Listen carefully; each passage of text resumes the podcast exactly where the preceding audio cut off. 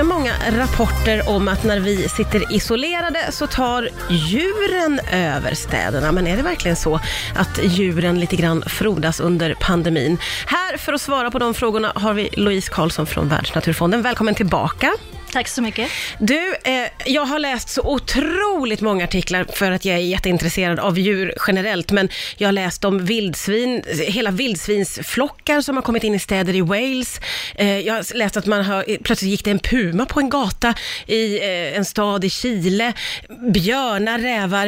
Eh, är det så att djuren söker sig till städerna nu när vi sitter isolerade? Ja, det är jättespännande att se vad som händer just nu. Djur är ju nyfikna, så att eh, får de chansen så kan de gärna komma in i städerna, de djuren som inte är så rädda för människor.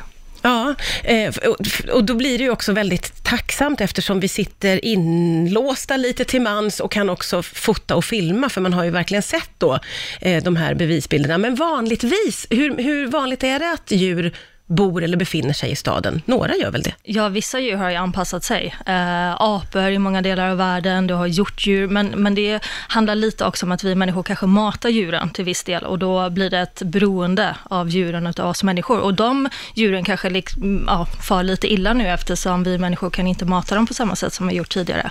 Men, men det här beror ju på helt och hållet, det ser olika ut på, i olika delar av världen, hur mycket människor håller sig inne, eh, mindre trafik och då blir det mindre buller buller, eh, mindre avgaser, men just det här med buller, mindre ljud, det gör ju också att vi hör mer kanske än vad vi gjort tidigare. Helt plötsligt så hör vi fåglarna fast de faktiskt ändå har varit där tidigare också. Det där är intressant att du säger, för det har jag läst också väldigt många artiklar om att folk plötsligt eh, ser och hör fåglar och tror att de har liksom kommit in till staden för första gången. Men så är det alltså inte riktigt? Nej, inte alltid. Och just nu här hemma hos oss, då är ju våren i full blom och nu kommer ju flyttfåglarna tillbaka. Eh, och vi spenderar mer tid hemma i trädgårdarna, eh, hör mer, ser mer, men det är kanske inte mer fåglar. Nej, just det. Skull. Nej. Vi ska passa på att njuta nu av naturen så mycket vi kan. Ja, och då är det ju lite roligt att det plötsligt kommer in eh, vilda djur på stadens gator. Eh, du var inne på det lite innan, men, men vad är det de, letar de mat eller är det ren och skär nyfikenhet som gör? Ja, ofta så är det för att de letar mat, men det kanske inte är alla djur som kan hitta mat i städerna. Vissa kan göra det lite lättare. Eh, men framförallt, men de är nyfikna, det är de absolut. Mm. Eh, och de här djuren som då vanligtvis finns i städerna, som du sa innan här, att eh, de som kanske är lite beroende av vår mat, vad händer med dem under den här perioden? Eh, om vi tar Indien som exempel, där har de faktiskt fått undantag att människor ska få gå ut på gatorna och mata. Där har man ju också andra så här, tamdjur som lever på gatorna, med kossor, eh, hundar. Ja. Eh, och hundar, där kan det faktiskt vara ett problem nu. De är territoriella, att de kan börja bråka med varandra eh, när de inte får mat. Det blir mer konkurrens och eh, just där borta i Asien så sprider de mycket rabies. Och då kan de ju börja smitta varandra med rabies och då kan det vara fler hundar som får rabies och så kan få konsekvenser för människor senare.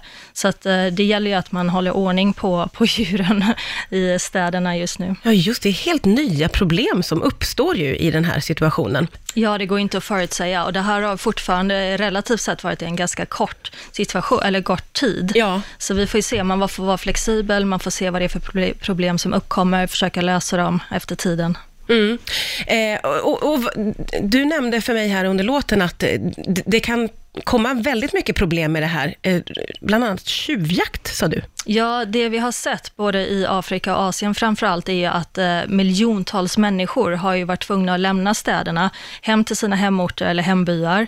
Eh, migrantarbetare var tvungna att, att komma tillbaka till sina länder. Och då när de kommer hem, då har de ingen inkomstkälla. Vad händer då? Jo, men då vänder man sig till naturen, för där finns det mat att hämta. Mm. Där finns det material för att göra kol eh, och elda med till exempel.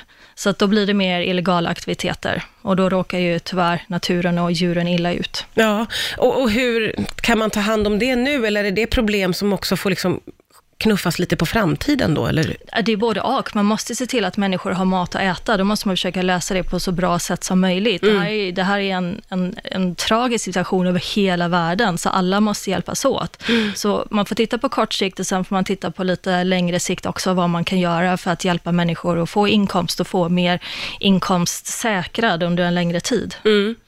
Eh, och I de flesta fall, så, nu, som du sa, det har ju bara gått en ganska kort tid om man ser på det stora hela.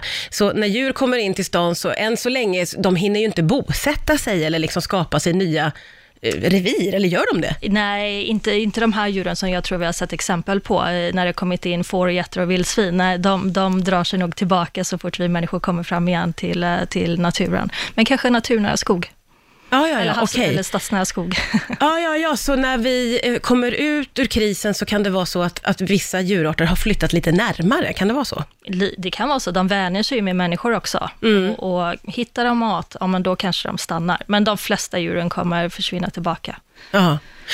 De här rovdjuren och farliga djur som tigrar och leoparder och sånt, det, det känns ju som att man kanske inte vill ha in för nära. Hur, hur, hur funkar det med tigrar till exempel? Ja, det är någonting som vi jobbar jättemycket med, att minimera konflikter så mycket som möjligt. Men där har vi inte sett att tigrar kommer inte närmare människor just nu, utan de håller sig till eh, skogarna och deras livsmiljöer så mycket de kan. De vill ju hålla sig undan människor. Mm, ja, okej. Skönt för både djur och människa, känns det som. Du, eh, du menar att det finns ett positivt exempel i allt det här? Förhoppningsvis i alla Okej, fall. okej. Tiden får utvisa. Men, men någonting som vi har sett, eh, som ni kanske också sett i media, bilder på havssköldpaddor som kommer upp på stränder nu när turisterna har försvunnit. Mhm.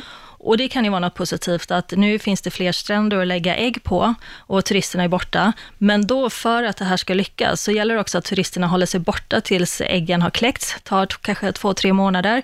Och att också sen att man släcker ljusen runt omkring, för det är ett annat problem att när äggen väl har kläckts och, då, och de här små ungarna ska krypa ner till havet, så ser de ljus eh, som kommer från bebyggelsen. Då Ja. kanske de vill eh, traska dit istället. Ja, ja, ja, så det måste vara mörkt. Ja, så det hänger ju mycket på att turisterna inte kommer tillbaka, trampar sönder eller gör sönder borna, att det här ljuset finns runt omkring så de går åt fel håll. Men Ja. det, det är en möjlig positiv utveckling, kanske, för några havssköldpaddor runt om på Va- olika ställen. Och vad, vilka ställen är det här det handlar om? Eh, Thailand, eh, Indien, kanske, kanske Medelhavet eh, i Grekland, men eh, där får tiden utvisa som sagt om det kan vara något positivt. Då vill man ju verkligen hoppas att vi liksom tar hand om det här och lite grann så här, sätter staket och försöker ta hand om det, eller hur? Det känns Mm. Ja, ju som att det precis. ligger i allas intresse då att Ja. försöka få fler havssköldpaddor. Väldigt fint att få avsluta med ett eh, bra exempel. Tusen tack Eloise Karlsson för att du kom till Rix FM idag. Tack!